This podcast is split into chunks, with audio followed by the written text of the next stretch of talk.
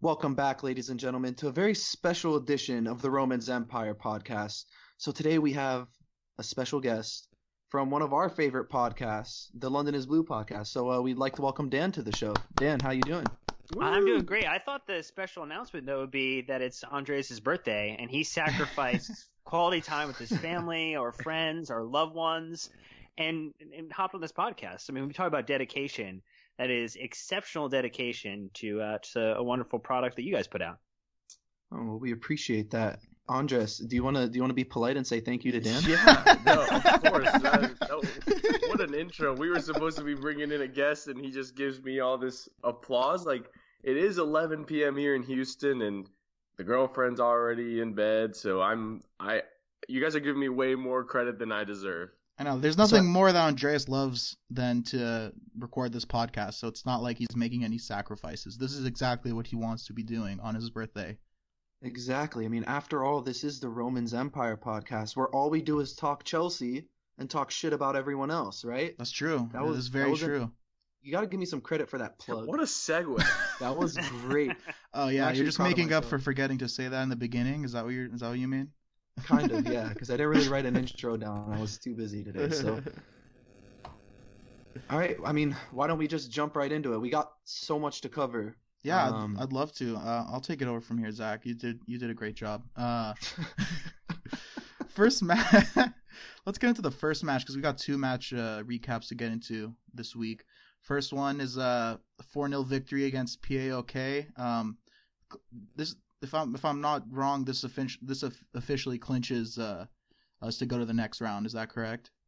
Yeah, first place. It clinches first. First, yeah. right? So we actually had confirmed it before we even took the field. uh, based That's right. upon the other results. So That's right. It's it's kind of nice to go into. It's like when you are at, like achieve the point of hitting a final in your class, and you actually have done so well that you could basically bomb it and still be okay. That was what we did. It was that's, really good. That's that's what it felt Story like. Um, and just to make it even better, um, we got a wonderful, wonderful performance from the from the guy that we've been talking about, Mr. Callum Hudson-Odoi, Cho. Uh, it, it kind of sucks because every week uh, we make our prediction that he, he's gonna actually play and score a goal. So now we have to think of new predictions. Um, but it it was it was amazing. Um, let me just go through his stats real quick. Uh, one goal and one assist, including uh, one one shot off the crossbar in the first half. Uh, five shots total, two on target, 73 touches, 93% pass completion rate with four key passes. Uh, Dan, I'm I'm I'm gonna ask you first because uh, you were kind enough to join us on our podcast. Uh, what what part of his game impressed you the most, and just give me an overall feeling on on on how how his performance made you feel. Sure, I think if I were going to point out one thing that I really enjoyed in this match watching him play, and I think he and the rest of Chelsea were the beneficiaries of PAOK going down to 10 men very, very early in the match. But his ability and directness with moving the ball into dangerous spaces, uh, he, I mean, that that defender who kind of had to own him one on one is going to probably have night terrors for at least the next couple weeks, thinking about going up against Callum Hudson-Odoi. He just he has an ability to make the well timed run, to exploit his pace, and he still is very clever on where he's going to place the ball and how he's going to interchange. And you know, obviously the nice video afterwards that came out through the the fifth stand app, but Callum giving credit to Cesc for the the ball that set him up on that goal. It, it just you know you how can you not you know Andres want to like root for someone like Callum Hudson-Odoi who's a academy graduate at this point and seems like he has the world at his feet. And all we now need is more opportunity for him to get a shot at these first team minutes. Yeah, I mean the guy has been a professional this whole season. There's an offer on the table that everybody loves to bring up, and he's just been focusing on you know understanding what Sarri wants from him to earn those minutes against PAOK. And I think the thing that impressed me the most in this match was the the final pass or that run in the final third that he always seemed to be making. I, I felt like he was looking he had these little dinked passes to Giroud that we don't usually see our, our wingers try. that added a new kind of dimension to to our game. And then the other thing was in the second half, he played on the right wing as well, and he looked just as comfortable. So his flexibility, you know, at a young age, you're usually you you know I'm I'm this player and you've played left mid your whole life and you're only going to be on the left side. Well, Callum Hudson-Odoi proved that he can be a backup to both our left winger and right winger, which I think only adds value to what he can bring to this Chelsea team. It's it's nice to have someone that's so young yet so naive at the same time. I mean, there was a period in the first half where the commentator was like, "Oh, uh, Callum Hudson-Odoi needs to he, he needs to pick out another pass or or he needs to try something different. He's being too repetitive." I love that. I love a young player that comes into the game and doesn't kind of crawl into this little shell and is worried about misplacing passes or, or giving the ball away or, or, or getting picked off in possession. I mean, he just went out there and he put his head down and tried to dribble past a defender every single time in that first half. That's just something that you don't find that very often with a lot of young players. I mean, you look at Ruben Loftus Cheek in particular. I mean, that's a guy who's was very timid when he first burst onto the scene under Mourinho. Um, he'd come into the match and he wouldn't really stand out all too much. We'd be kind of thinking and scratching our heads, thinking to ourselves, well, well, what's wrong with him? I mean, in, in the youth setup, I mean, he was doing all of that, but when he comes to the senior team or the first team, you don't really see that reciprocated. But with Callum Hudson-Odoi, it's completely different. You could tell that the kid's hungry. He wants it. He wants to be in that first team, but he doesn't just want to be a squad player. He wants to be a major part of that team, and uh, and it's just great to see him finally get out onto the field for longer than my 20 minute prediction and, and and make an impact at that. So he we saw a lot of things from him that we don't really get from Pedro or Willian. Uh, Andres, you touched on it, that little clipped ball. I mean, that's case in point. I don't think we have another player on our team that could play that pass, uh, maybe besides Cesc. Yeah. But those are the he's the only other player that really looks for that clip through ball. And you know, although he didn't connect on on a lot of his crosses or a lot of his passes, the idea was there and he attempted it. And you can't really fault him for misplacing those passes or misplacing those crosses because one, the idea was there, and two, he doesn't have that experience yet. He doesn't fully understand the pace of the game at the senior level. He doesn't understand the pace of the game in the Premier League or the Europa League, any of that. So, I mean, you do give him the benefit of the doubt in that case, but I mean, God, one goal, one assist, regardless of whether or not PAOK was a shit team or they were down to 10 men. I mean, it was just a great outing from him overall. Easily my man of the match.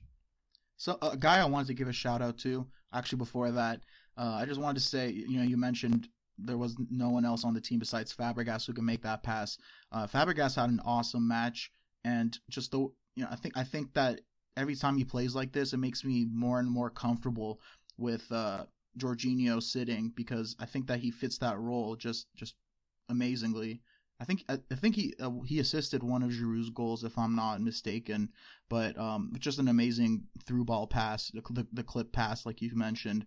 Um, but Fabregas, I thought he played really well, and then another person who I thought had an amazing game on both sides of the pitch was Emerson.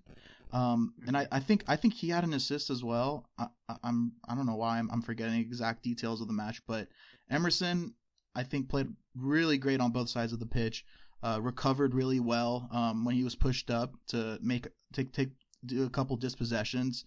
Um, I mean, what do you guys think about Emerson possibly seeing some more playing time with? Uh, I mean, I don't want to say Marcos Alonso has been playing poorly, but I think that his his his dip in form is kind of something you you gotta worry about a little bit. Um, whoever wants to take that over, I can kind of take lead here. the The whole thing that I'm just like an immediate answer. It's it's December officially, and we already have two games this week, and I really doubt that Sarri's going to play the same left back in to start at Wolves and then again at Man City.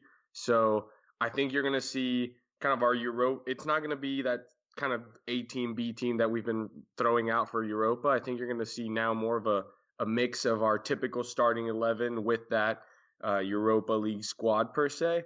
So I do think that guys like Emerson and Zappacosta, Christensen, like that back line, and then Barkley and, and Loftus Cheek are going to see a lot more minutes in the Premier League this month specifically because we have so many games in the next three weeks. So I just think it's going to kind of come naturally that they get to play in the Premier League more so than, you know, maybe a guy is lacking form or not. I think you're going to see a lot of rotation to keep all these guys fresh leading into January.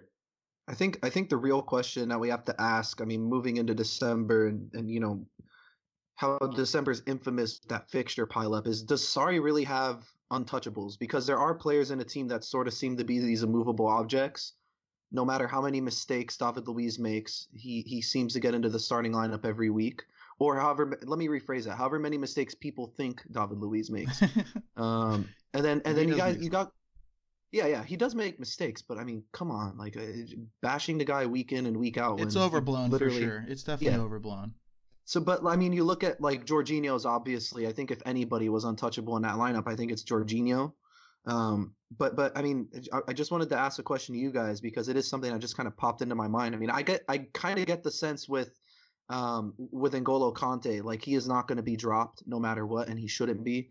Um, maybe Rudiger now might have played his way into an untouchable spot, but I'm looking I'm looking at the squad list right now, and I'm seeing guys that were untouchable under Conte that might be in danger of possibly losing their spot if new signings come in. Um, guys like Azpilicueta, who hasn't been up to speed so far this season. Uh, guys like Marcos Alonso. Um, you know, Cesc Fabregas has already been dropped completely, but I just wanted to know what you guys thought. I mean, do you who do you see staying in the lineup for the bulk of December. Dan, if you want if you want to answer first, go ahead. I think it's really difficult to predict what's going to happen. I think N'Golo Kante is probably the one that's going to be least likely to be rotated because he just seems to have an abundance of nat- natural energy reserves. If we could find a way to tap into what's underneath his surface. I'm sure it could power like all of London or maybe even all of the world's energy supplies. so I think he's unlikely to get subbed. It definitely seems like Sarri will not move Arrizabalaga out of the goalkeeping post. Like we have not seen Willy Caballero get much time, if any. And I actually think that's intentional for the fact that these lines keep on changing and he wants to make sure that he has the rotational experience with a Cahill, with an Emerson, with a Christensen, with a Zappacosta. So if someone does need to deputize, if someone needs to come out through injury, that he can command them the appropriate way. I think you see differently under Sarri versus what we saw under Antonio Conte is that the goalkeeper is you know, intended to be more vocal, intended to be more directional in the advice that he's giving through some of the the zonal marking that's occurring and I, I, would imagine those are probably the only two that might not see any or a minimal amount of rotation. I think beyond that, you have strikers that need to be rotated. You have we have strikers. That are, have to. yeah, we do have strikers. hey, Morata and Giroud are both scoring the goals, so I think we have to say that we at least have strikers. You can debate the merits of their ability to be successful, but they are our strikers. They are our center forwards, and uh, you can only just hope that they produce more. And I think it's I think it's interesting that you didn't mention Hazard, and I think I don't want to put words in your mouth, but I think it's because uh, we have Willian who can play on the left side as well, and I mean that's obviously his better his better side actually. So I think that when we see when we see a front three with uh, Pedro on one side and Willian on the other side, it's it's really something that we can feel comfortable with. Is that is that what is that why you didn't mention him? Yeah, I, I do think that we benefit when Willian gets to play on the left, and you know, obviously, no one's going to unseat Hazard when he's fully healthy, which doesn't look like it's the case right now, and has not found the back of the net for quite some time, even though he was uh, responsible for an assist that we'll we'll talk about later. But yeah, I think the benefit of having Willian and being able to put him on the left allows you to then rotate. And I would love to see more of Willian on the left and Callum Hudson-Odoi on the right, and you know, because if you if you have not watched like our youth team set up and not watched Callum Hudson-Odoi before this season, he is, contrary to popular belief, capable of playing on the right hand side. Is he better on the left? I would say yes, but he can play on the right hand side. So we need to get that misconception uh, out of the way. totally agree. I can't I can't stand the the argument that goes both ways. I see it's like it, this isn't FIFA. He can only play on the left, or this isn't FIFA. It's not like he can play on the right. The kid is talented. In the youth setup under Jody Morris, he played across like as a left winger, right winger, and as a number ten, if I'm not mistaken. So yeah, like you said, he's versatile. But the guy who I surprisingly think is going to see a lot of minutes, just because of the fact that he can wear many hats, is actually Mateo Kovacic. Um, if it seems like when Kante needs a break, Sarri is more comfortable with putting Kovacic in his role rather than giving that to Loftus Cheek or Barkley. So I can see it to where, you know, we'll have a game where it's Kovacic and Kante, then only Kante, then only Kovacic, and they're both, you know, he'll he'll be playing that Kante role more so than that left center mid spot because we also have Loftus Cheek and Barkley who are more comfortable in that left center mid role. So I think he might actually be a, a player that we'll see a lot of this December, even though I know the talk right now is that maybe he shouldn't be our right now uh, left center mid starter. So I'm sure we'll get to that in a bit though. What about what about Ampadu? I mean, we saw Ampadu play right back in this game, and and uh, Andres, you were the one that touched on it while we were watching. You were first person to text in the group chat and be like, "Oh man, they're gonna totally Kimmich, uh, uh, Ethan Ampadu." Maybe maybe he gets a lot of usage in December. I mean, he's healthy now. He's in the Wales squad. I mean, I think he's I think he's nailed uh, nailed his place in that squad firmly too. So, you know, could we possibly see him play? But I think the more interesting question is where is he going to play? Um, if if Cahill does stay through January and and does see out um, till the end of the season, chances are he's probably not going to get a look in at center half. Um, does seem to like Zappacosta because he includes him in the squad more than Emerson, um, at least on the bench. But then in the midfield, we seem kind of stacked. So where where do we see Ampadu's role? I think that's going to be probably the most interesting question for me heading into December is is he going to get playing time and if he does what vision does Sarri even have of a player like that yeah just to give a little background my my kind of comment during the game was that Joshua Kimmich is a he's not your natural right back as in he's not like this like extremely fast guy who is running up and down the wing he's just a very smart physical player who you know started his career doing a little bit of everything under Pep he was playing center back and center mid then he went back to right back when Philipp Lahm retired. So the guy just has like he's really smart tactically, and you know he's got a little bit of everything to where he can fill that role pretty well. So my point of view was, you know, if Sarri thinks that Ampadu can and have a role at right back or center back eventually, or even in in that center mid, like I'll just take him whenever I can get him. So if that means that he can play in this Sarri ball tactics as a right back, you know, just being on the field and, and practicing these quick tempo passes will benefit him for when he graduates to going to center back or even center mid. So that's what I was kind of uh, kind of talking about. And and Dan, I don't know if you you want to to give me your take on that. If you think that you know that's kind of something like you didn't think about, or or if you rather just groom Ampadu into that center mid center back role and kind of just keep him there.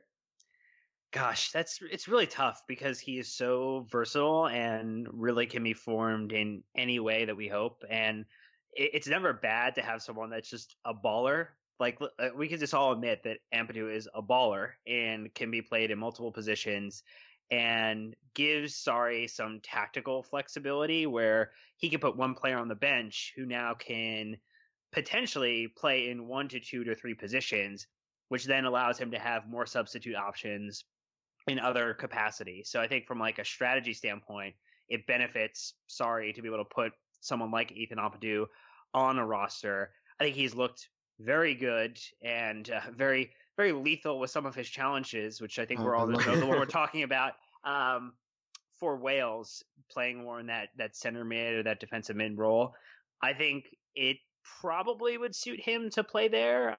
Uh, I think he can be very, very good as a kind of a, box to box or defensive mid. Uh, but there's just a logjam there right now.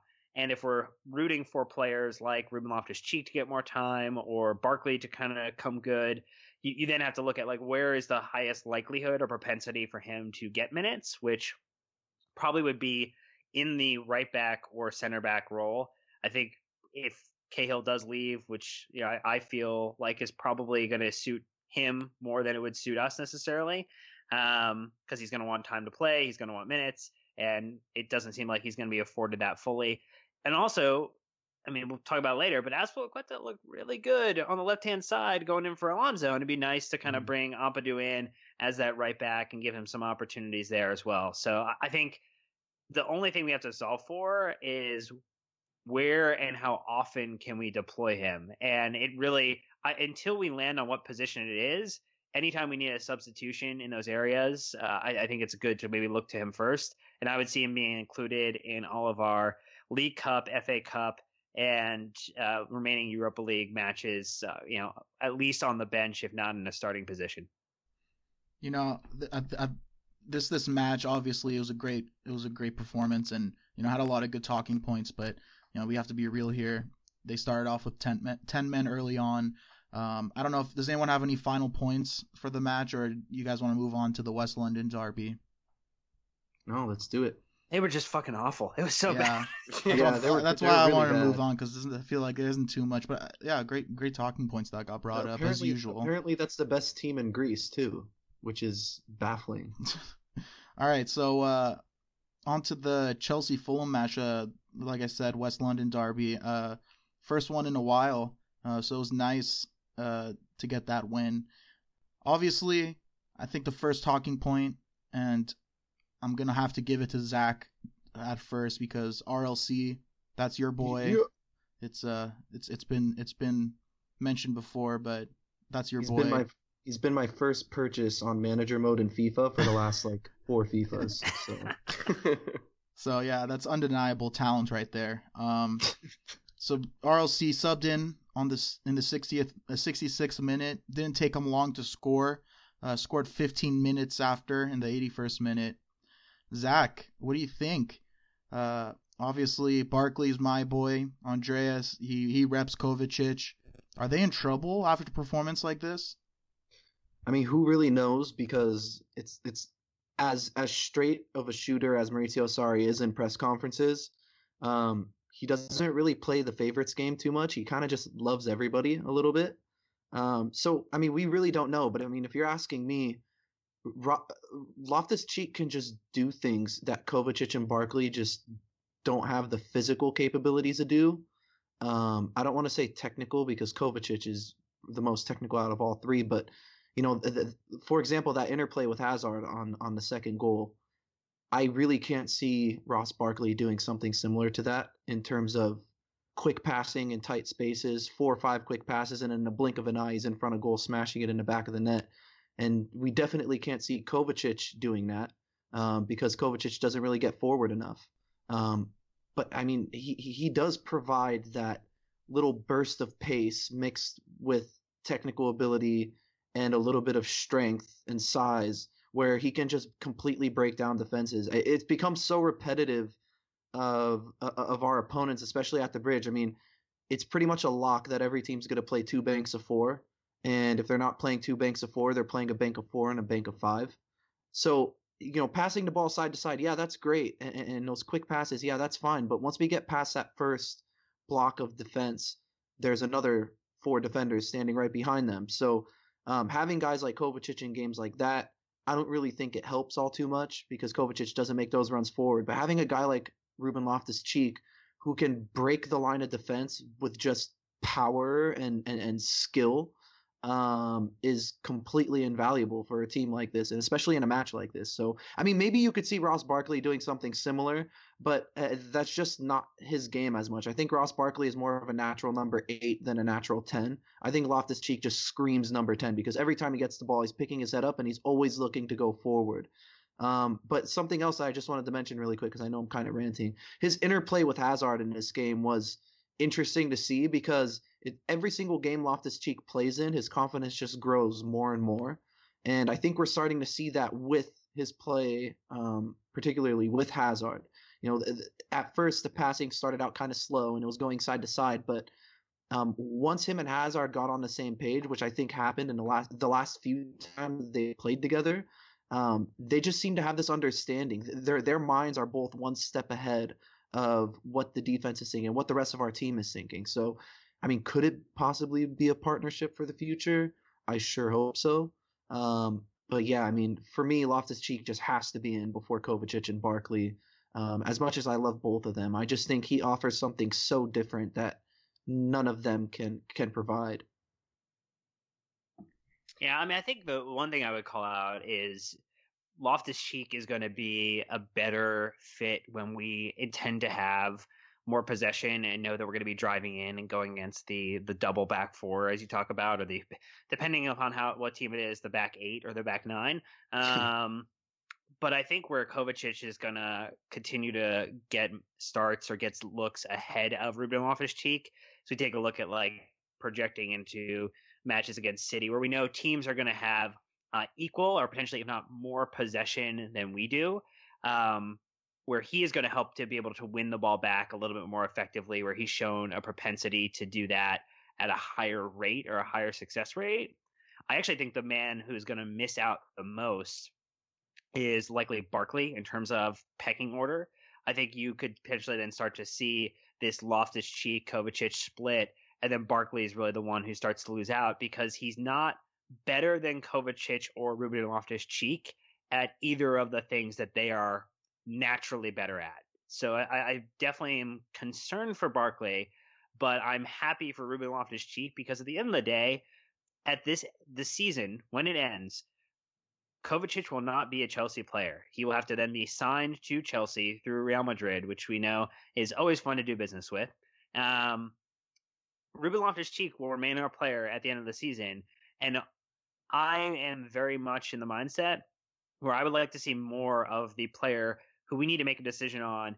Is this someone that we could entrust to do this job and to be a starter or to be a rotational squad player if he is okay with that? we need to make that determination by the end of this season effectively so that we can create the appropriate pathway and then really identify, you know, Zach, where we should be spending the amount of transfer money we have and upgrading fully positions where we need it versus potentially having to buy Kovacic, who might become surplus to requirements as you look down the line at like what Mason Mount might bring into our mm-hmm. midfield mm-hmm. and if Ruben Loftus-Cheek is being extremely successful. Hey, well, what about Bakayoko, man? He's putting in oh. some performance. Good God. I must stop you right there. God, no, no, no, I know, I know. It was a joke. I just want to put it out there that it's a joke. I'm not advocating for, it. For Dude, for Bakayoko the, the AC Milan fans are going to be super excited if we sell him on, on a cheap because I think it's the past three or four matches he's been the fans player of the game. So yeah. I mean, definitely enjoying it. I mean, I think he doesn't have to deal with as much of the physicality or the kind of change in possession in the midfield that we saw him kind of have to deal with in the, the two man that we were running under Antonio Conte. Actually, it would be interesting to see him in, in our three man midfield, but uh, I'm not wishing him back ahead of Ruben Loftus-Cheek. No, no way. I think I think the funny thing is, uh, sorry, I know it's off topic, but it is it is worth noting. I, I feel like Gattuso's the only manager that Bakayoko would ever work with, just because Gattuso's whole philosophy is let's fucking destroy the other team physically and Bakayoko just fits that. Like, it, it's just a it's a match made in heaven. So AC Milan should buy him.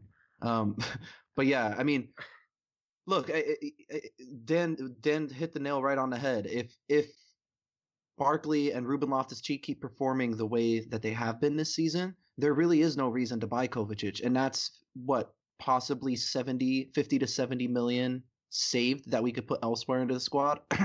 Striker. Um, but yeah, like it, it it's just money saved, it, and it makes sense for both parties. You know, yeah, okay, we had him for a year. Real, you could have him back.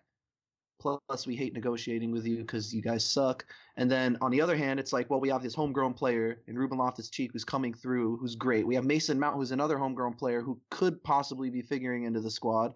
And then you got a guy like Ross Barkley who only costs 15 million, which is probably, if not one of the best 15 million dollar signings that we've had at Chelsea. So yeah, I mean, I'm all for it.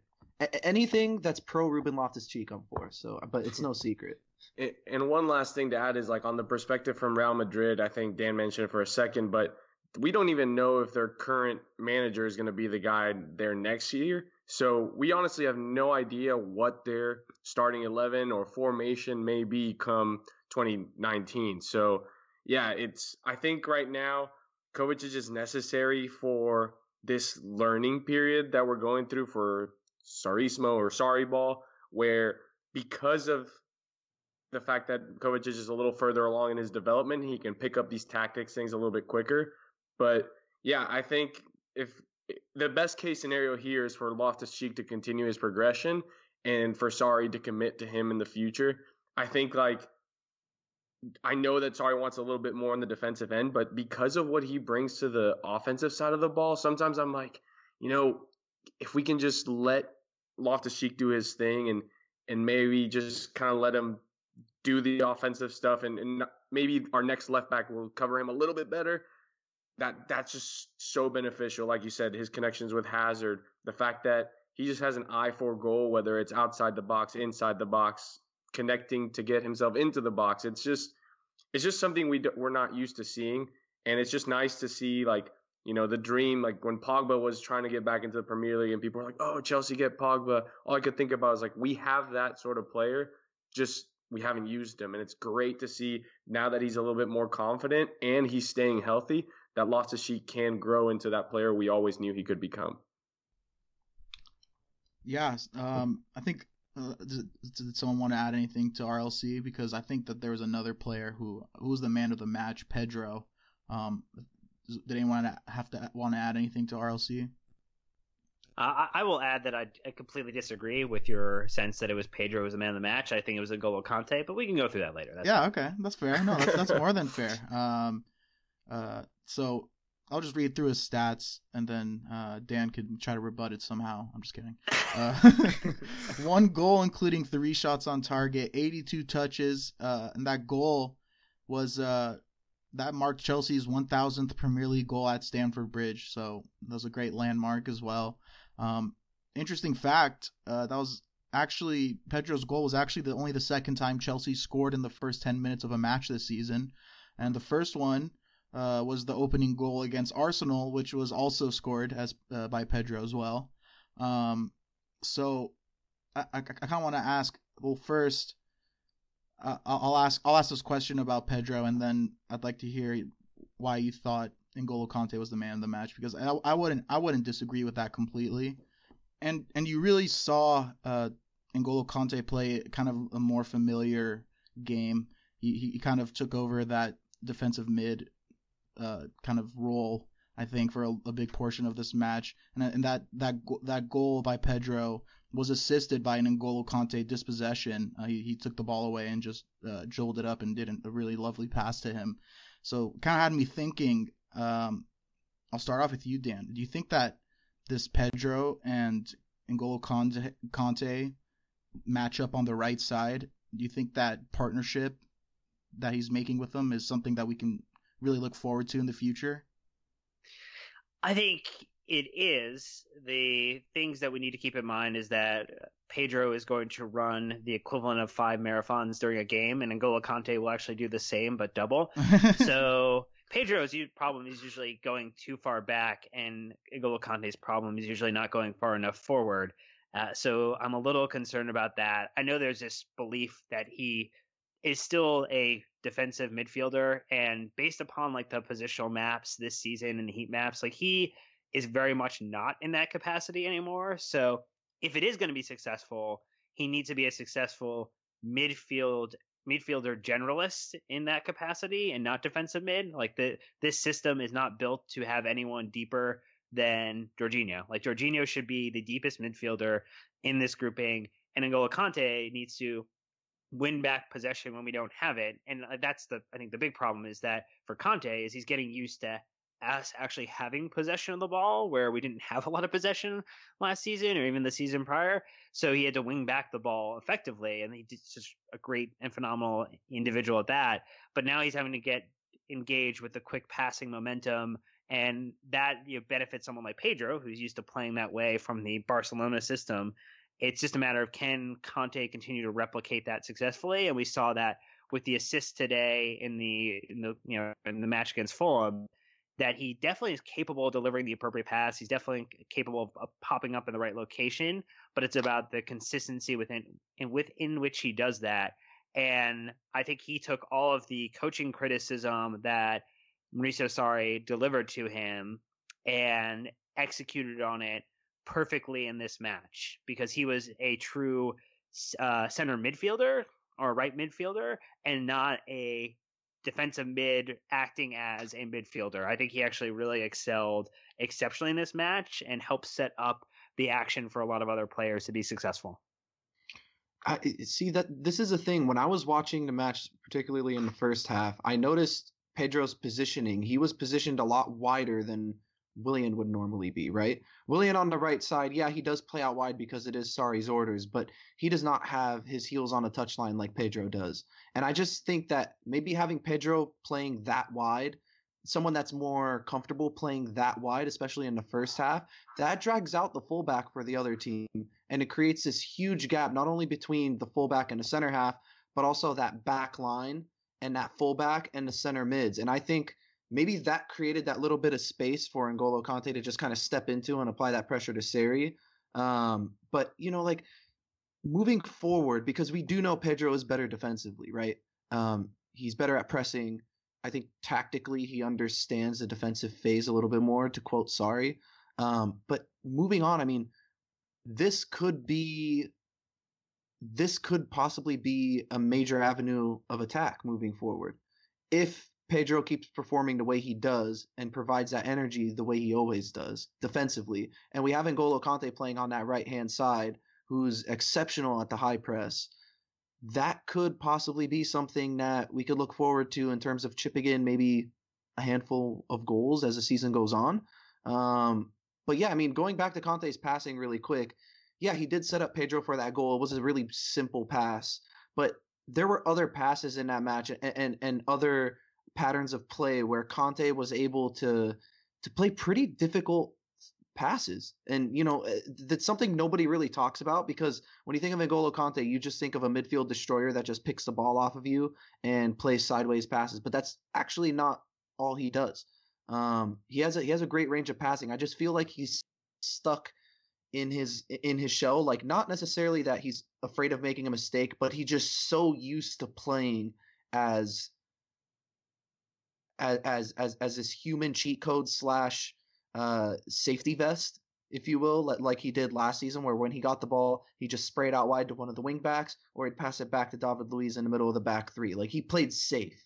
And I feel like he's still trying to do that with Chelsea this season but as time goes on, I mean, we're gradually starting to see him evolve into this more of like a midfield general, like Dan said, where he's become more box to box. Yeah, he, we know he could do the defensive side, but now he's starting to provide assists. I think he, I think he has two assists on the season now. How many did he have last season? Was it? Uh... Did he only have one, maybe two? So I mean, I'm just gonna take a shot in the dark and say that if anything, he he he equaled his uh his season stats from last year. But I mean, again, it's a sign of improvement. It's some sort of improvement. The point is that Kanté has Kanté's game hasn't stagnated like a lot of people are painting it out to be. Everybody thinks that, you know, especially the keyboard warriors on Twitter, that oh Kanté's not playing in his natural position. He's shit. Well, I mean, watch this game. Dan, you said he was your man of the match. Um, I still think Pedro was was for me, but that doesn't make me mad that you think Kante was the man of the match. He had an awesome game uh, closing down defenders. Nobody would come near him, and I think I think Seri is gonna have uh, uh, uh is definitely gonna have nightmares of Kante because every time he received the ball in that first half after um, after they conceded their first goal, Seri just looked so panicked and so rushed. It's actually kind of shocking that um, seeing Seri play at the bridge. It's kind of shocking that we were actually going to go in for him over the summer because if that's the player we were going to go in for, yikes! I'm, I'm really glad we went after the Kovacic loan instead. I wanted to to also touch on that potential right side partnership real quick, and I think uh, Zach, you touched on the defensive part of it extremely thoroughly. But what I wanted to say is that in in this system where a lot of our offensive movement relies on this left side of of our formation and players, where We've got Kovacic, Hazard, and Alonso who who are playing these small passes and, and doing a little bit of isolation with dribbling. I think that Kante and Pedro being the right side kind of mirror and, and even almost an opposite works perfectly to our advantage if, like Dan says, Kante can lock down those quick forward passes.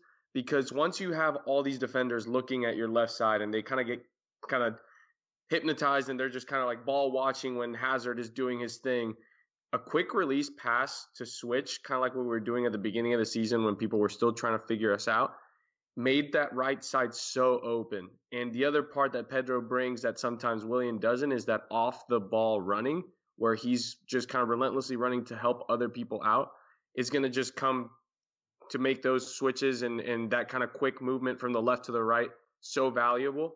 So I think that having those two guys be the mirror to the more possession based and more I need the ball at my feet to operate left side of our our team is perfect as a kind of like a yin and yang. But the other thing I wanted to point out about Pedro is isn't it kind of funny how anytime we score early, he's the guy that does it? I mean, all I can think about is the Man United game uh, where we oh, God, demolished Man U and he scored 30 seconds. Then Arsenal this season. Like it just seems like he's he's one of those guys like for a team that doesn't start a game well, anytime that we do, he's kind of that catalyst. So uh, it's no secret in this show that I think Pedro should be our right winger, just based again on the fact that it's a yin and yang situation to Hazard, where he doesn't need the ball at his feet. He can make the run behind the defense or or run to the corner to open up space for someone else, uh, to, for the benefit of the team rather than kind of wanting it short to feet. So yeah, that, that's kind of how I feel about the right side. Like like Dan mentioned, as long as Kante can continue to develop in the center mid role where where he has a little bit more responsibility moving forward, I think that they're for now uh, a very good uh, partnership on the right side. Zach, I actually looked it up, N'Golo Kante had one assist all of last year. So already, wow. th- th- just just the beginning of December, he's already doubled that mark. So great improvement, uh, obviously. Um, so I think the next player I want to get into, Marcos Alonso. I kind of I kind of foreshadowed it a little bit, but I think today that that match was probably his weakest performance of the season. Um, probably ever in a Chelsea. Right. Sure. I mean, yeah. he, he at the beginning of the season he started off really well. Did the same thing last season as well, but um, his performance has definitely dropped off since September. Um, Andreas, I'll start off with you. What what do you think uh, is the issue with Marcos Alonso right now? Um, you know, I think he actually just started the season on fire. Like it seemed like we were winning because of him. I think he's doing all right. I think he's doing a lot better than we all expected him to do at left back. I'm not a hundred percent sure what the issue was at this game. I know that it's been reported that during the match, people were, you know, chanting at him uh, about the the car accident situation he had back in Spain you know, earlier in his career, and and that's something that I know he's had to deal with throughout his career. But uh, I don't know if that affected him. The one thing that kind of bugged me was the la- like if you you're playing poorly and, and his crossing was was not on point at all this game. I think he had like five misplaced crosses. They were all over the place. But you know, if you're having an off game, you usually make it up by like just busting ass, and you're like, crap, I messed up. Let me be the first one to fix it. And that was the issue I had with him in this particular game. You know, like he's he's never been the fastest or anything, but at least he would try to make up for his maybe poor positioning or the fact that he went too far forward. And I just didn't see that this game. Um, so I, you know, maybe I think the the easiest solution is just bringing in a little bit more competition with Emerson. Just kind of put a little fire under his butt, like kind of like, oh, your your place isn't too safe even though I think Alonso right now is still our better left uh, back option. But yeah, just I wouldn't say that he needs to just be benched outright. I just think uh, he had an off game, and I just wish his effort uh, would have kind of balanced the fact that he was just having an off off night.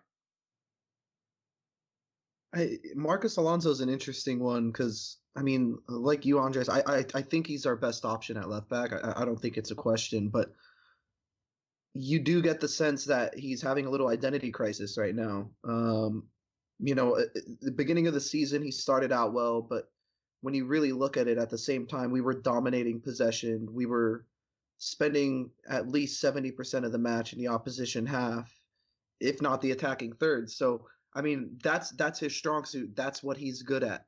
Um, but now that we've kind of, I mean, the whole team has had this identity crisis, I guess, but you know, now, now that the team's not performing as well, we are giving up possession. Um, we're not controlling games as much as we used to.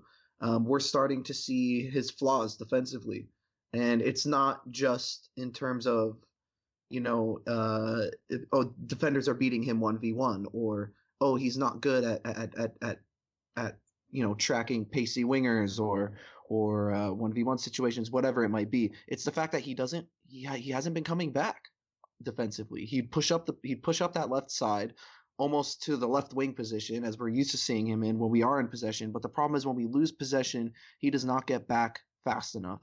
And I think with um, w- with the system we played under Antonio Conte, we were able to get away with it because it was wh- whoever was playing that left center back role would just kind of slide out and and and provide that cover for him immediately, and all of a sudden we're in a back four again.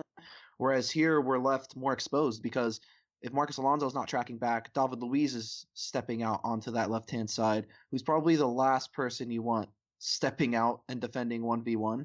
Um, and that just creates all types of problems for the defense. I, I, don't really have to go into it because I'm sure we're quite familiar with what happens when David Luiz gets dragged out wide. But yeah, I mean, I, I do think that he's a big reason why he's struggling now is because we're teams are exposing his defensive weakness more often.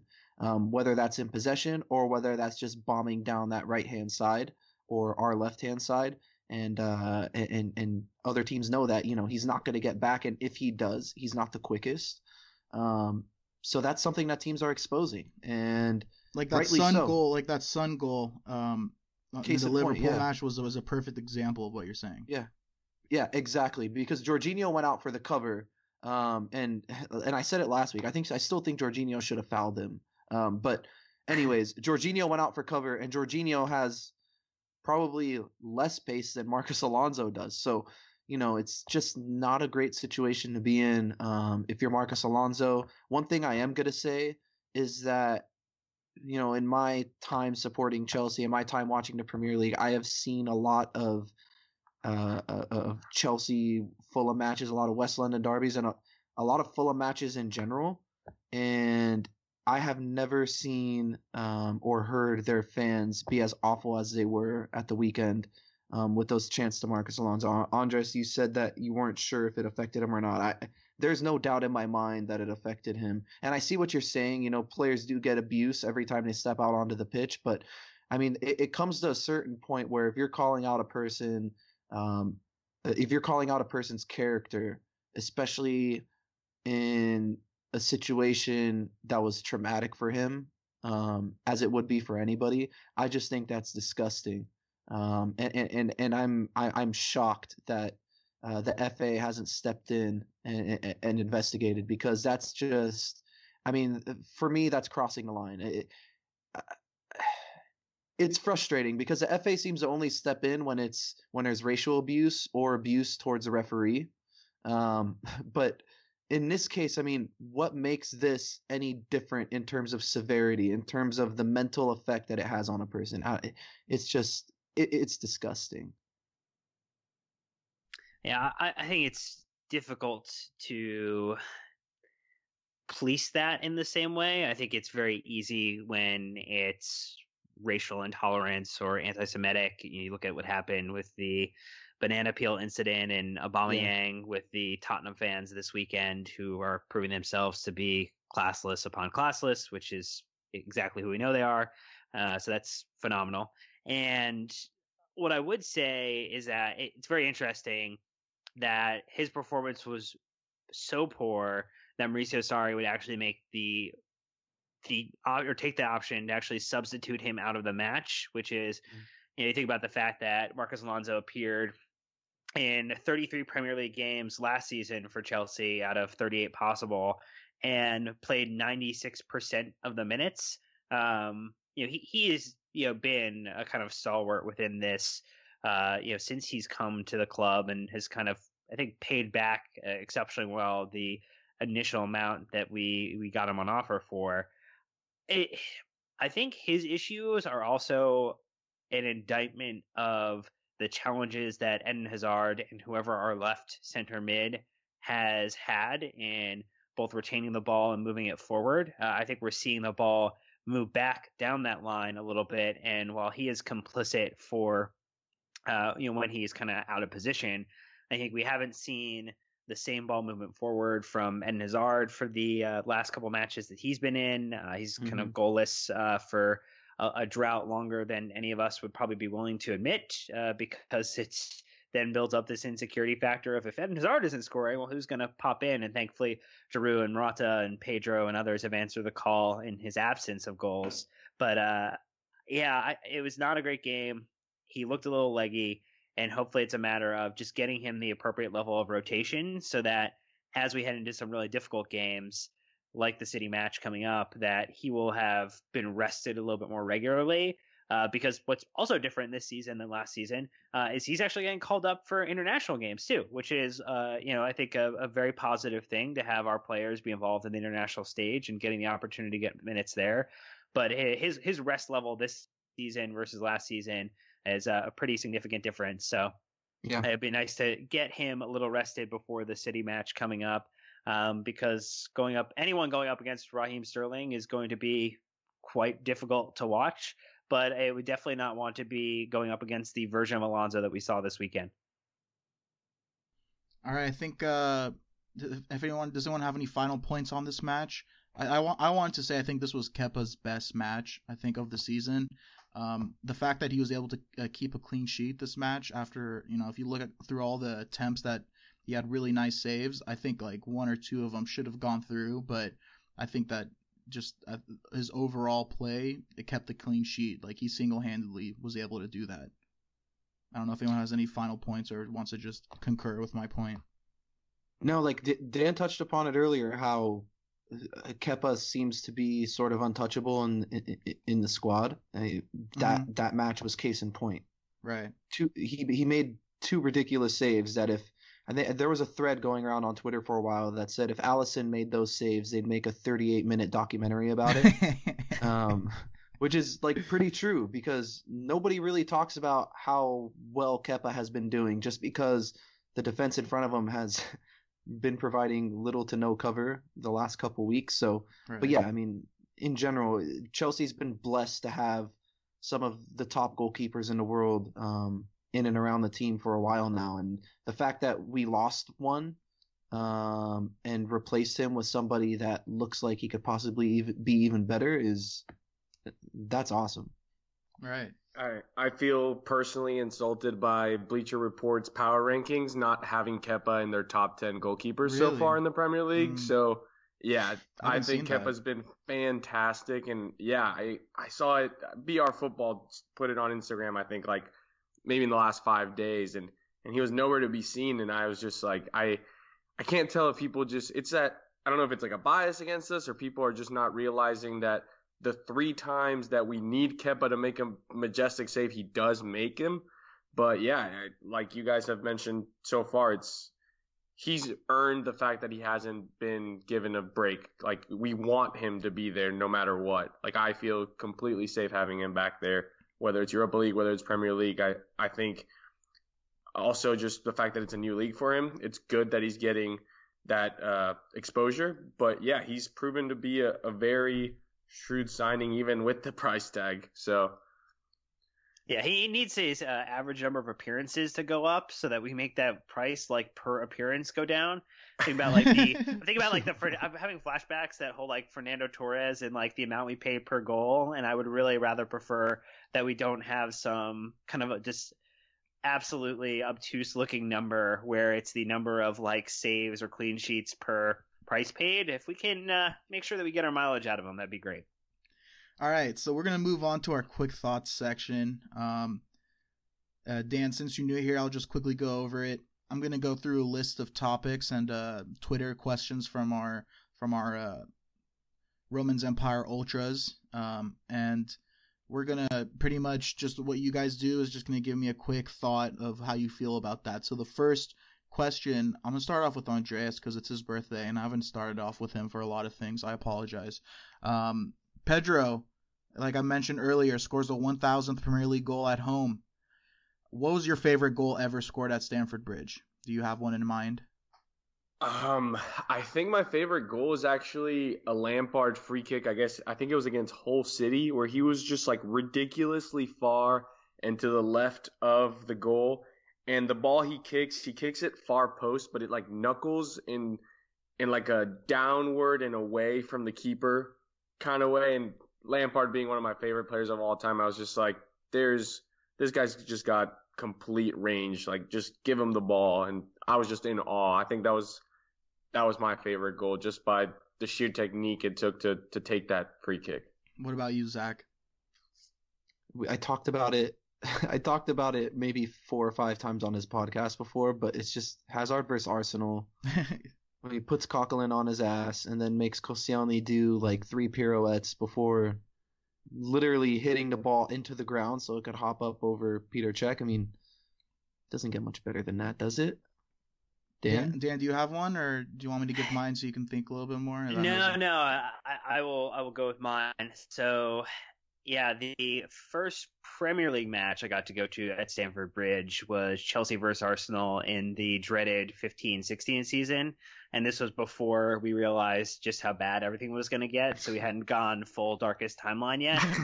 but uh, I was in the um, in the upper side, and I it was a Kurt Zouma header um, that was pretty exceptional to watch. Uh, a not only just being super excited for Kurt but to uh, be very close to the Arsenal support on the right hand side and just watching them basically all have this unified moment of fuck uh, when he scored it. It was great. So no, that that probably I mean, there's a lot of better goals that have been scored at Stamford Bridge, but uh, that one has a special, uh, you know, kind of emotional connection. Yeah, my my pick also is kind of like an emotional uh, connection. I'm gonna throw it back to was 2005 Champions League. Um, another uh, Super Frank goal. Um, this was this was when I was just beginning to become a Chelsea fan. I think this was actually just predated me fully committed but I think this is the match that kind of won me over. Uh, it was a 4-2 win against Bayern. Uh, my my dad, kind of like just like Andreas's dad, is a big Bayern fan, so you know, and I was a huge Michael Ballack fanboy, so I had to watch that match, and um, I had to I had to look up the video today because I, I I forgot who gave him the pass, but it was it was Claude Makélélé did a really beautiful chip chip pass uh, to Lampard. He traps it off his chest, does a nice spin, and scores it. It was it was like it was like I, one of the earliest moment where I just got up and started screaming for a goal, and really that was like one of the the moments that kind of turned me into a Chelsea fan. So, uh, Super Frank, thanks a lot for that. Um, all right, next question.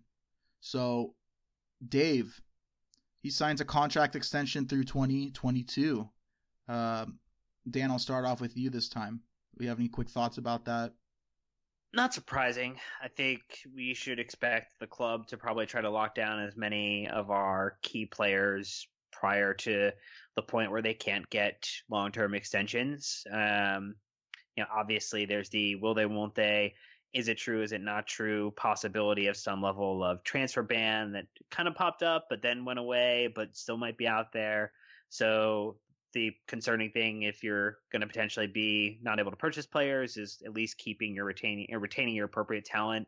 And while he hasn't looked the best underneath uh, Mauricio Sarri, um, Sarri's a coach. He believes in the best place to kind of find or produce players is through coaching and bringing them up appropriately. So, you know, Azpilicueta has shown us pretty extreme flexibility on the left, right, and center back position. So uh, I think it would be very foolish to count out Azpilicueta as being un- unable to or incapable of being great in this system eventually.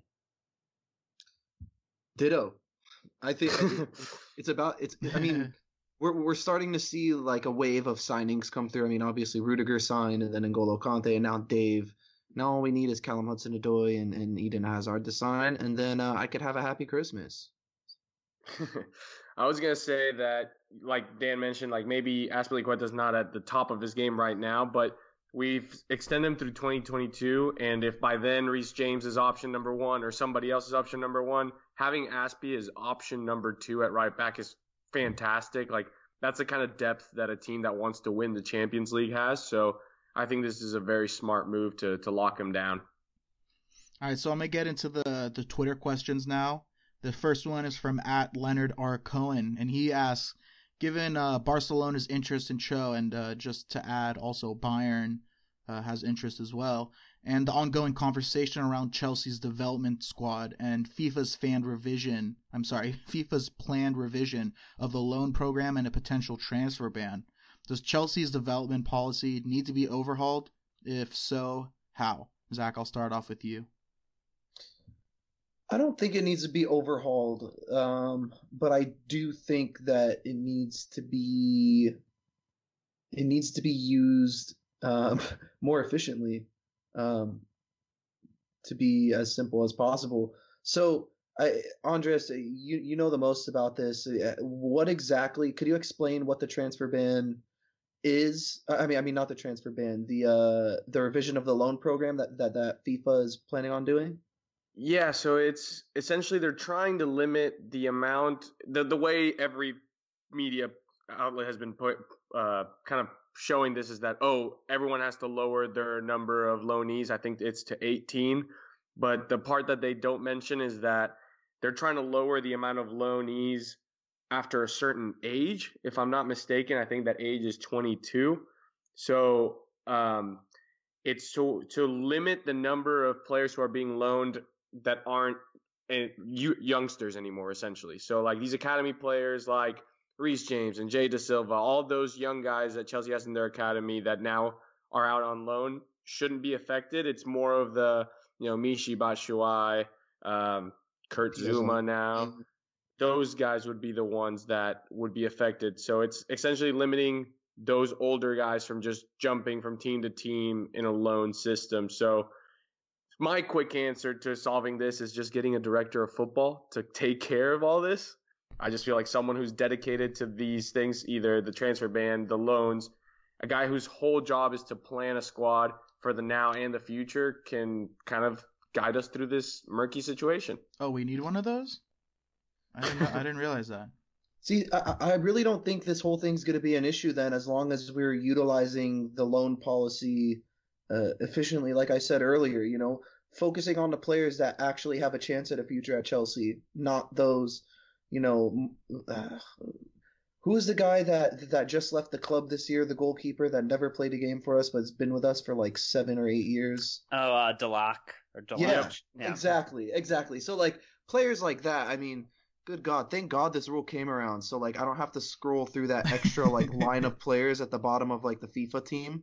Um, but, dude, dude, if that happens, just realize that your FIFA career mode mode is absolutely fucked because where you're gonna go for top level talent at bargain prices. Like, that's always what I do. I'm like, sure. let me go through our academy players. Let's go through our like our like long time loanees who have high potential. They're really starting over. Yeah, yeah, see, see, like Jay Dasilva would be good at left back now because he he'd be a bargain buy. But no, like. Yeah, if if we utilize this properly and, and, and if we utilize the loans properly, I really don't see it being a major issue for Chelsea moving forward. Um, in terms of the transfer ban, I don't know too much about it, but it seems that every time a major club gets uh, slapped with a supposed transfer ban threat, um, it usually gets brushed under the rug pretty quickly. Um, just ask PSG and Real Madrid and Barcelona and Atletico. Well, Atletico didn't get away with it recently, but I mean, for the most part, the big mm. clubs generally get away with things like that, so I'm not too worried. All right, I'm gonna go to the next question. Uh, this one comes from at Nick Leonardson, who's uh he's been active in our DMs as well. Uh, nice chatting with you. So he wants to know our thoughts on Chelsea's support uh, supposed interest in Christian Pulisic. Um, Dan, I'll start off with you it's it's interesting, right? Because not not you often do people go to like American Chelsea fans first for thoughts or opinions. Uh, so this is the one time where where we have some level of maybe enhanced credibility because most of the American Chelsea supporters, uh, not all, because obviously we are a massive melting pot of a, a country, are watch at least followers, if not supporters of the U.S. men's national team, uh, despite the gross mismanagement and terrible gameplay over the past year, year and a half that has been just absolutely mind numbing to watch. Um, but yeah, Pulisic coming to Chelsea would be amazing. It would be phenomenal. It'd be great from an American perspective. The caveat or asterisk that I would put on this, uh, much like anything else, is that as long as he is the best available option for us in that position. And when you look at right wingers, you look at someone like Malcom who signed for um, Barcelona. You look at you know maybe Dembele being out, you know, and obviously we might have to be concerned about his Fortnite addiction. Um, so that might be reason to not go sign him. But like if Christian Pulisic is the best option available for us and the one that we've scouted out and feel very comfortable with, then I'm all for it, both as a Chelsea supporter and an American men's national team fan. But if it's not, then I would not want us to sign him just because he's American, just because it opens up maybe this massive fan base of supporters. And I, I don't think the club makes decisions that way. They do for things like endorsement deals, but I mean, endorsements is a different department than, you know, player and personnel. And they're not going to make a decision because it's going to get us more fans. They're going to make the decision that gives us the best possible product on the pitch. Andres, you wanna you wanna go first? Yeah. So as a recent American citizen now, as of August, yeah, I, right. Um, the way I see it, Dan kind of mentioned it, is if is Pulisic the kind of right winger that we're looking for. So I think in a perfect world, Hazard resigns. He's the kind of ball dominant uh, player in the wings. If Pulisic can be that tandem player to Hazard, great. Um, I know people are, are quick to point out that Pulisic's stat lines kind of are similar to Willian, who seems to be the scapegoat right now as the issue for Chelsea. So I obviously, again, as an American fan, like Pulisic would be awesome. It's just like, wow, we made it. You know, we had kind of like a small hype with Miazga coming in for a little bit. Obviously, that didn't play out too well, but yeah, like if if Dembele is not in the market or if Callum Hudson-Odoi doesn't turn out to be the right winger we've been looking for, or even somebody like maybe I don't know, I Bertrand Traore, who's the, or even Martial, who, who are the two guys who I really want at right wing, aren't available. As long as we're not going to pay 80 million, which is what's been reported that Dortmund is asking for, I think Pulisic can be a very good buy. He's got only like a year and a half left in his contract, so I don't think his price tag can be that high. And I mean, again, I if Hazard resigns, maybe we're looking for a different profile in right winger. But if not, I think he'd be a great addition. I think the one thing to keep in mind too is that yes, his stat line is very similar to Willian's, which I think is the concern for a lot of people. Pulisic is also 20 versus right. getting close to being on the wrong side of 30, like Willian is.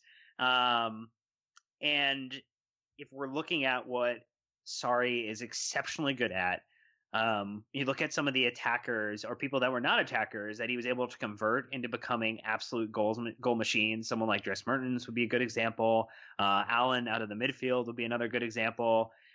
To have someone like Pulisic who definitely has the ability and the capability to do and be an even better attacker than what he is now um, at the age 20, like it's only going to go up. The cost of buying players is only going to continue to go up as long as mm. these incredibly ridiculous deals and money flow into this sport. So I think the tough part too, uh, you know, as you were saying, is how do you justify the price? And the thing is, I don't care about how much it costs um, because in another two seasons, like, does a hundred million become the base for an average, like a, a pretty good player? Like, it might.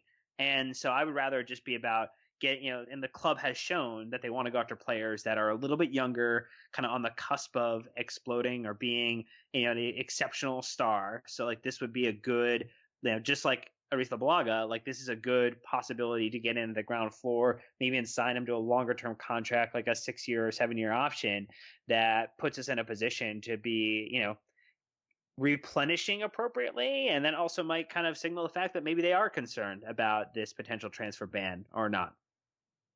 See, the thing that worries me, or not, not necessarily worries, but like I do think Pulisic would be uh, a great option, a, great player for Sarri to coach because, like you said, he does have that natural ability, and Sarri is a coach, not a manager.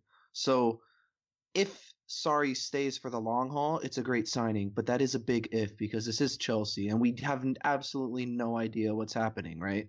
Um, so yeah, I mean, you guys pretty much said everything I was thinking in terms of Pulisic. I just want to mention one quick thing about the price tag. I do think 90 million is a bit ridiculous. Um, if that is the number that's if it's true because that is the number that's been thrown around. Um, 90 million for a player that's not in his at his club's in his club's first 11 even um, just seems a little steep but like i get it you know th- there are the terms of the market right it is january and teams teams that buy in january tend to be the teams that are desperate and i just don't think we're desperate if this deal doesn't happen in january which i don't think it will because it's not a real chelsea thing to do splash out 90 million in january um, if it doesn't happen in january i'm not going to really trip out because i think over the summer we could possibly get a better bid in because uh, the way Borussia Dortmund's playing right now, I don't think Pulisic's getting back in that side anytime soon. Uh, you know, Andreas, I just wanted to say, as a natural born American citizen myself, I wanted to personally say congrats on your citizenship, but just don't expect too much from our men's national team, okay? Our women's national team is where it's at, but just don't expect just, too much from us. It's... I have very low expectations coming from Venezuela, where we are still trying to figure our, out our footballing identity. So see, I was I was gonna make a a, Venezuela a Venezuela joke about their national team, but you kind of like already admitted that they're not very good. So if yeah. we were in Concacaf, I'm sure we would by now be in a World Cup. But hey, time to trade gonna... in that time to trade in that Salomon Rondon jersey for a for a Christian Pulisic one. Never uh, had a Rondon jersey. Always had Juan Arango, who is a who was a European mainstay and was a uh, made a career in Mönchengladbach before they became what they are today. So hmm. that was the guy I repped for for La Vinotinto. So that brings us to our last question from at El Dirty Dan.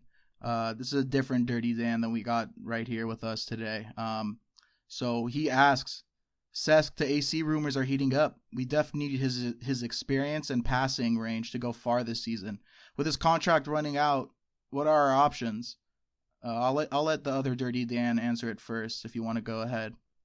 Yeah, uh, don't resign him because he is on one of the largest wages, and you know, thankfully now someone like N'Golo Kante who has a uh, much more impactful role on the club and on the on-field product um, makes more money than him. But uh, as one of the highest, maybe three wage earners on the team, it'd be nice to free that up because it's the secret or hidden cost of operating the club that we don't think about in terms of the amount that is recorded on a yearly basis for the deal of having that player. Cesc actually leaving at the end of this season is going to free up some pretty heavy capital for initial or additional investment into the squad.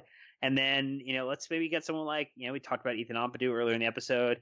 Maybe he's someone who could try playing out in that role and see, you know, what that looks like for him. Gives you the midfield steel that you're looking for and some of the short passing execution that we know he could be very good at and uh, you know get some an opportunity to get him some minutes. So I think Cesc needs to be utilized in some capacity till the remainder of the season. Uh, but I wouldn't expect him to leave, especially as we're you know trying to vie for top four and compete across four top you know four competitions. I gotta agree with Dan. W- one thing. It's a really uh, smart thing to do. You know, yeah, I mean, it's just maybe the smartest thing you've done this entire episode. no, see, like my thing is uh, and my advice, if anyone's listening, if Cesc does leave in January, then that means another signing is going to happen for sure. Because, like Dan said, I mean, thinking about what is he on, like two seventy five a week, something along those lines. He's he's at least in the two hundred range, uh, in pounds, not in um, dollars. So just just it, nuts. It's exceptionally it's exceptionally high for someone like. There's a reason why Cesc Fabregas was not pushing or has not been pushing for a move away from the club. Mm-hmm. where if he were to go back to Spain or you know to uh, Serie A or to Ligue 1, like you know, ultimately like his wage reduction would be substantial. And there's no way that Chelsea's also going to, you know, once a player's gone, they're not going to look to be like offsetting the wage cost for someone. So the option has basically been to just let him sit until the end of the contract. And that's yeah. what we're watching happen right now. Yeah, and uh, Cesc also came out this week and said he's going to honor his contract. So I know that people are yeah. right, right, and, and, I know people are going to say, "Well, Chelsea will want to cash in with six months left," but in reality, I think Sarri knows that Cesc is his only other option behind Jorginho right now. Again, just like how Kovac is just kind of like a stopgap solution to learning the system, I think Cesc is a stopgap solution for being a backup to Jorginho. And for the remainder of the season, he'll be great. But it's kind of one of those things where you know his story at Chelsea is coming to an end, and luckily for for both parties, it's in happy terms. And you know, to add to rub salt in the wound, I feel like now his uh, career is going to be remembered more for his time at Chelsea than Arsenal. So can't complain for what he did for us, and I'm excited to to know that he's planning on staying just for the six months, especially when Jorginho will need a break when later on in the season with FA Cup and stuff like that. Well, and the thing to keep in mind too is that the the one rumor link that has occurred or popped up with some level of regularity, not to guarantee that it does happen, but it's for Sandro Tonali, who is a uh, player in uh, Serie B actually, who is also like a Kylo Ren, like Adam Driver lookalike, and oh, the new Pirlo. Yeah, the the quote unquote new Pirlo, uh, because everyone has to be compared to a player that they will uh, most likely never actually hit the level of that individual. Um, but he's the one that I think has been rumored as the most likely you know purchase if something were to happen. So uh, I would imagine any club, of course, knowing the cash heavy Premier League sides will uh, you know extort a fortune for such a player. So uh, don't expect him to come cheap, even if he's playing in the second division of uh, Italian football. And and just for the record, so I can look smart too, I agree with Dan as well. So just just putting it out there. um, so we're a little over time right now, so I'm just gonna we're just gonna fly through this Wolves matchup and kind of go uh, into the Man City a little bit more. So just quick some quick rundown on this Wolves team. The this match is going to be on Wednesday. So they're sitting 12th in the table right now. Um, they're winless since October 6th, so that's over. That's that's six Premier League matches ago without a win. Um, they've conceded at least two goals at home in their last three home matches against Huddersfield, Spurs, and Watford.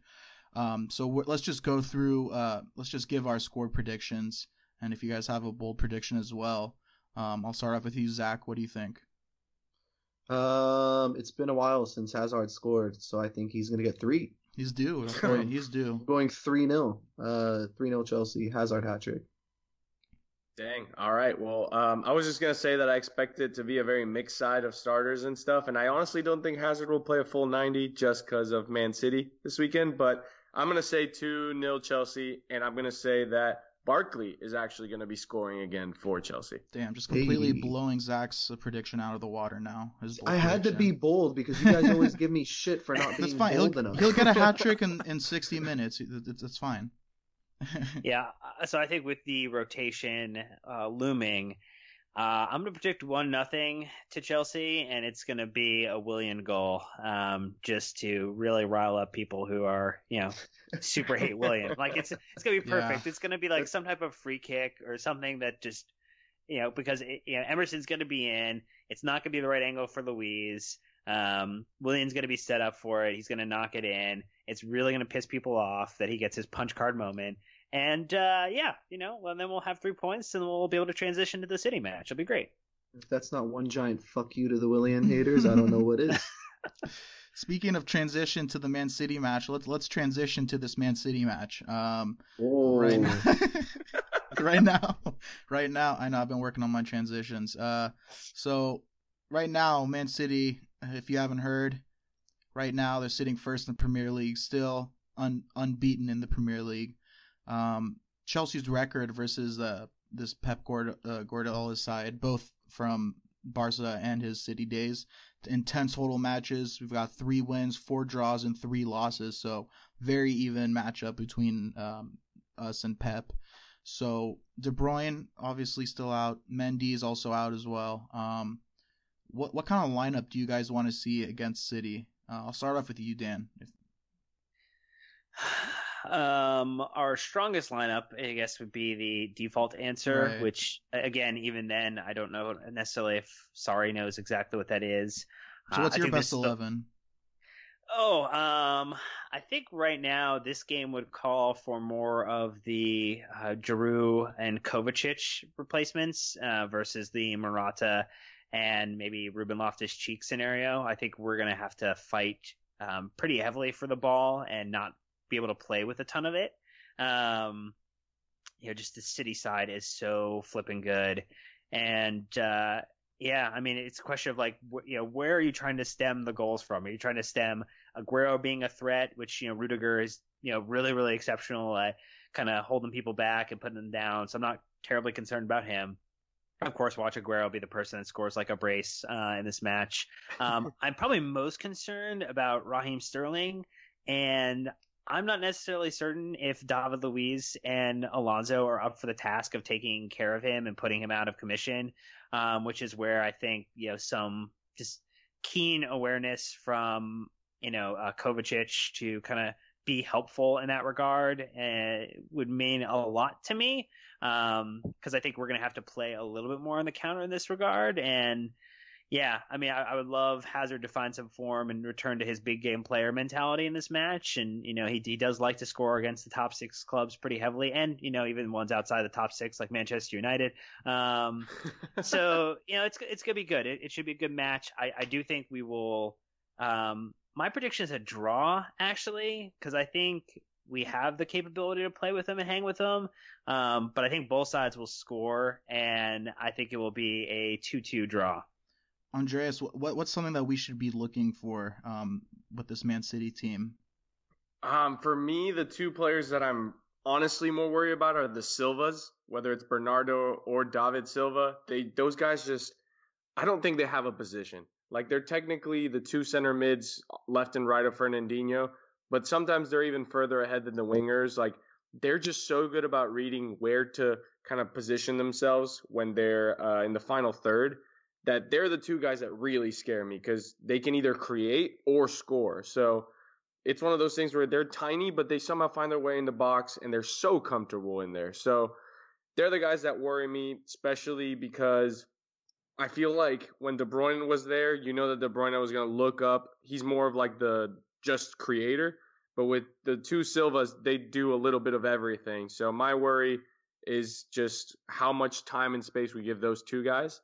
But uh, my lineup prediction is very much like Dan's, where I think Giroud and and uh, Kovacic need to start. But I also want Pedro on the right side again. Uh, we we mentioned that maybe the counter attack is going to be our our sole or maybe one of our our more strong chances of scoring. And Pedro seems to be good at making that run and having rec- recently his first touch has been impeccable in those long passes. So I expect him to be kind of the surprise player this game and I'm actually going for a two-two tie as well.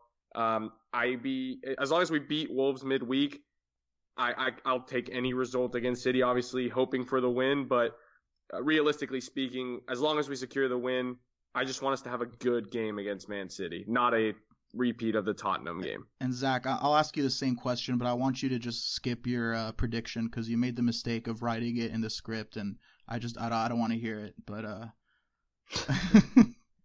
Look, I mean, uh, let's just say that that Dan and Andres are a lot more optimistic than I am. I think I think the key thing in this match is going to be whose strikers could score the most goals because I think there's a lot of goals to be scored in this game. Um, and obviously, Man City has two strikers, and we have uh, half. like half. Yeah.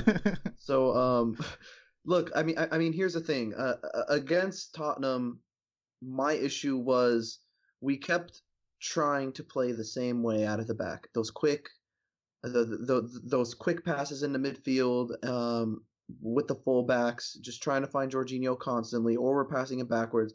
Look, against the best teams that are going to press us, like City, like Tottenham, like Liverpool does, you need an outball. And having a guy like Alvaro Morata up top is not going to provide that. So yeah, I mean, I agree with Dan and Andres. You do need Olivier Giroud, but you need him there just so you can have that option to play the ball over the top to somebody, somebody that could knock a couple defenders over, hold the ball up, and bring the rest of the team uh, into the match. So yeah, I mean, I'd like to see Giroud. I think Pedro's a lock on the right hand side. I don't think Sarri really favors Willian. I think Willian had his chance and not necessarily blew it, but he just doesn't really fit Sarri's uh, idea of of of a right winger.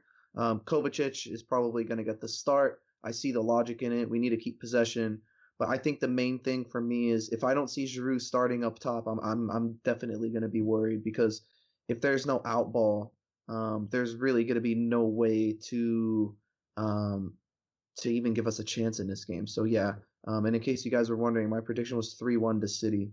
Um, not optimistic at all, but okay. I mean, look, here's the thing. Andre Andres said it perfectly. I don't really care about the result as long as we beat Wolves. I just care about the product. Are we competing? Is there improvement from the Spurs match? Are we going to get blown out or are we going to be competitive? I think those are the things that we need to look at as opposed to just purely the scoreline. Because if we're being completely honest, I mean, at some point this season, I expect City to sort of run away from the pack um, in, in, the Premier League table. I think they're going to win it again. So, you know, um, we're obviously not going to do that this year. We're aiming for a top four finish. But if we can give City a match, a proper match, and be competitive um, and see some improvement from the Spurs match, then I, I, th- I think that we've taken some steps in the right direction. I, I just feel like this match couldn't have come at a worse time. The, the one time all season where we sort of have this identity crisis, this match decides to rear its ugly head. So I think it would have. Um, I think last week would have been a, a, worse time. I mean, after the Tottenham match. Oh yeah. I think yeah. that I think that honestly that this past week was kind of a blessing because it really did get our confidence up. And I mean, going into the Wolves match, we're we're going to be sitting only one point ahead of Arsenal and Tottenham after Arsenal beat them last week. So um, you know, I think uh, Arsenal on Wednesday they play Man U. Um, that can go either way. Tottenham plays Southampton on on Wednesday, so I think it's going to be. I mean, the table's going to be looking relatively the same um, going into that game. So I think that they're going to be, be playing with the fire under their ass, um, and like they they know that this is a crucial crucial game. Um, and I mean, maybe I'm a little bit more optimistic. Just I think that Kepa's play this past week has inspired me and I think it's possible that he keeps another clean sheet in this match. And if that and if that's the case, Ooh. if that's the case, then I think that we we we come out with a win. You know, one one nil, two nil win. But I think it, it just it it completely depends on obviously the rest of the defense, but more specifically if Kepa can keep up this play. But I mean, I'm being optimistic, but I, I really do think that just the scenario and coming off this last week, um, that they're going to be playing with a little bit more of a fire than Man City is. I think I think that's a great place to end the show, actually, on a positive note, yeah. as opposed to a totally depressing one like I got mine. You, man. So, I got you. With that being said, I mean, first and foremost, Dan, thanks so much again for coming on to our show. Um, I know we were only aiming for an hour, but I mean, we could honestly probably talk for another couple hours if we really wanted to, because you're you're you're so informative and uh and and we're really glad that we have you had you on the show and, and we honestly hope that we can have you on again sometime soon. Yeah, you know, just got to make sure, you know, Brandon does have to unshackle me, and uh, I do have to go back and uh, be shackled uh, after this. So uh, those are the things you have to keep in mind. You know, it's a, like a prisoner release form that we have to just get signed, and there's a transfer process that takes place. But no, I'd be uh, love to come back again, and it was awesome. And uh, yeah, you know, really, really great time, and uh, I hope that some of our predictions come true, uh, and then others don't, because I would love to see us win the city match. You know, the three of us together, the original three, uh, you know, we're, I, would like to say we're a pretty funny group, but just adding you took us to a whole different level. I'd like to thank you for that. You did a great job. Yeah, maybe, maybe you know, we could. I, I, maybe definitely... we could speak to your uh, representatives and get a get a, like a short loan spell going. Yeah, no, no, no, definitely. Uh, it was a, a lot of fun, and you know, it's it's just you know, I mean, the best thing to kind of keep in mind is the fact that like, you know, you're looking at what you, know, you guys do and what we do, and the fan cast, and you know, we have just so many like amazing contributor voices within the sphere of Chelsea talking about the Blues, talking about the best team in all of England, uh, maybe not withstanding the actual table, but you know, just in terms of culture, history, and uh, a winning mentality, like the the content creation is so incredible comparative to some of the other teams. And if you go and you know, maybe you don't pay attention to the idea of what a United podcast looks like or an Arsenal podcast, and no. You know, crazy enough, they actually have Tottenham podcasts too. Um, it's a shocker, but. Uh, yeah, but like they're not like the quality isn't as good. There's not as many voices out there, and I think it's just a testament to the the work that we have done as this kind of community of content creators for Chelsea that um, all of these podcasts and you know uh, YouTube channels can exist in this kind of collaborative experience together in a way that there's like not you know competition or rivalries like the you know and, and generally like all of us love the work that each other does and tries to use that to make ourselves better versus um, some of the infighting that you'll see, uh, especially if you look at the Liverpool groups of uh, the podcast or you know channels or fan channels that they have. So uh, you know, keep up the great work, guys. We really appreciate it. And with that being said, I mean, I guess we'll talk to you guys next week. Hopefully, six more points in the bag. Fingers crossed. Um, but yeah, until then, keep the blue flag flying high, and we'll talk to you guys soon.